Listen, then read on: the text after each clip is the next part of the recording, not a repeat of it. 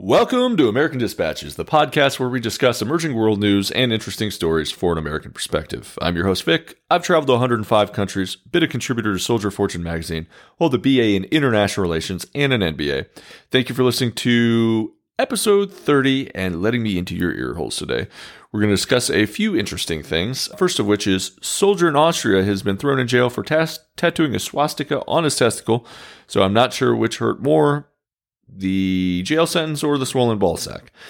NATO changes its playbook as the alliance adapts and expands its sphere simply beyond the North Atlantic. Unfortunately, the the war in Yemen has dragged on into its seventh year as a child is estimated to die there every five minutes. Putin and Biden meet in a somewhat epic showdown. And Airbnb has a secret black box team to cover up scandals with some fairly high profile members on their payroll.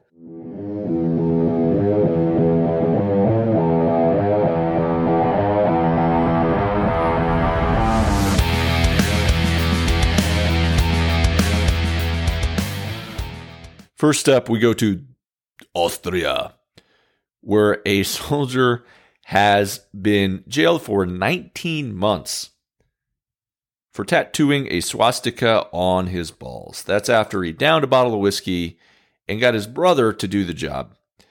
I'm only guessing this was probably done in an army barracks with a handmade tattoo gun and amongst other just horrible decisions about this, probably an unsanitary, just horrible, ugly looking swastika. To compound his dumb mistake, the unnamed soldier went on to post the pictures of the tattoo online and showed off to army comrades. Now, for those that don't know, they don't take glorification of Nazism very lightly in Germany or Austria. For obvious reasons, the 19 month jail term for the bad tattoo pretty much puts that right into focus soldier was arrested. There was a trial in which he did say that he was sorry and quote I saying he just got in with a bad company.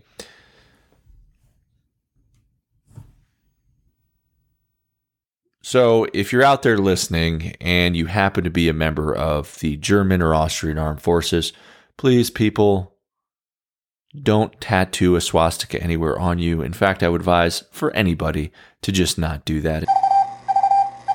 The world's largest military alliance adopts NATO 2030, a renewed mission statement and a different approach to a changing world.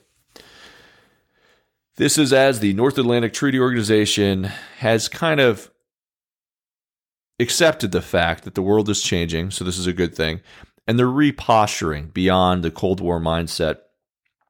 Now, in this mission statement, they're acknowledging an ever present, quote, more assertive Russia, adding more brutal forms of terrorism, ongoing instability, cyber and hybrid threats, including uh, technological threats, as well as the pandemic. They are also, and very notably, acknowledging that uh, China's rise has, quote, fundamentally shifted the balance of power, adding that China's stated ambitions and assertive behavior present systematic challenges to the rule based international order and to areas relevant to alliance security. That is from a communique signed or drafted by the 30 leaders of the uh, NATO organization.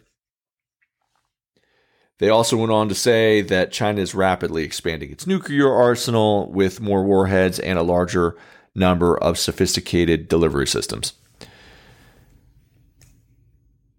NATO is basically, you can make the case that, hey, China is not really operating within NATO's sphere of influence. However, you know, there's the U.S. has, which is obviously the, the most dominant NATO player, has interest in the Pacific, as well as the UK and France and all major com- countries seem to be vying for some type of presence in the Arctic, which would put us all pot- potentially at odds. So NATO is again trying to to reconfigure their goals and priorities, which is a good thing.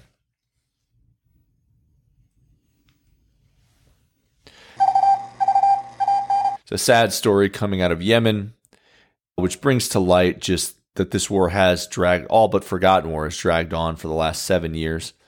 Where the top health official in the country, Najib Kubadi, is stating that a child is dying every five minutes from mostly preventable diseases.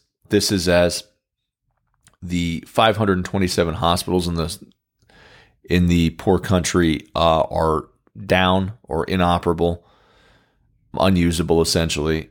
He's adding that uh, there's 1.5 million people in the country dealing with chronic disease that they can't get general assistance for. And 32,000 need to travel abroad just to receive basic medical treatment. They're not able to get it within the country. So this is something that really should bring to light the fact that the the war there is still going on and for basically it's a call for help for the world to not forget about Yemen. If you'd like to do something to help, I'd suggest checking out the Red Cross page. They are very active in the country and your assistance is most very much needed. Putin and Biden are meeting in an epic showdown. Well, kind of epic. That's as the two met in a lush mansion in Switzerland along a lake. Swiss mountain, Swiss lake. They were invited there by Swiss President Guy Parmelin. The three posed for some photos, and then later, Biden and Secretary of State Antony Blinken met with Putin and the Russian counterpart Foreign Minister Sergei Lavrov. The sides met for 90 minutes, had a 40 minute break, then uh, went back to meeting for four to five hours in an expanded group, including top senior aides.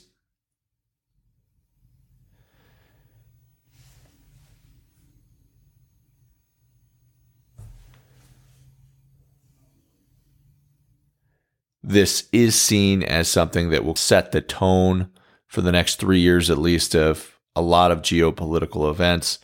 There was a high expectation for a prisoner swap. And notably, there's two Marines in custody in Russia who Biden was hoping to get back. That was unfortunately didn't happen this time around, but it is undoubtedly being discussed.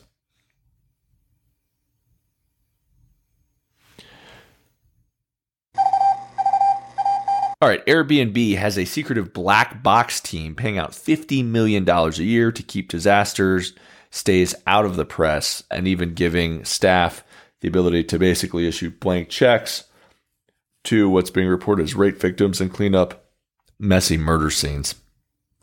Now, the secretive team is made up of around 100 what's being called agents, basically employees or contractors in cities across the world, ranging from Dublin, Montreal to Singapore. They have the power to spend money, more or less, uh, to tackle, you know, high profile or issues that otherwise would raise some PR questions, including sexual assaults, murders, and deaths at some of their properties they're also being tasked with providing support to guests and the hosts and to more or less keep the incidents out of the public eye. One of the most notable members of this black box team was Nick Shapiro. He was an ex National Security Council advisor to Barack Obama and de- deputy chief of staff at the CIA. He likened the black box meetings or operations to the Situation Room in the White House. Um, one such high profile case Black Box worked on was a rape victim who received $7 million in payout for simply agreeing to not imply responsibility or liability to Airbnb or to the host. This was um, after a she was an Australian tourist visiting New York. She apparently picked up her key from a store nearby, which is very common with Airbnbs. She went to the apartment, and after coming back with friends, uh, she she was allegedly raped by a gentleman who had managed to duplicate the key and hide in the bathroom in basically like a worst case scenario type thing. Obviously, when cases like that become national news, people are a lot more hesitant to stay in Airbnb, Airbnbs. So it, it does bring to light, you know, the lack of safety protocol. You could argue the same thing with hotels. But one thing that I thought was kind of interesting brought to light was there's no security background whatsoever on hosts. Um, in another pro- high profile case, for instance, in England, a registered sex offender and pedophile was uh, was one of the people that was renting out his flat. So it just kind of kind of shows you, you know, that there's possibly room for more oversight in this industry.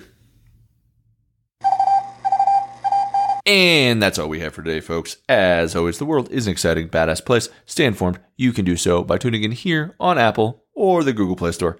Until next time, Vaya con Dios, America.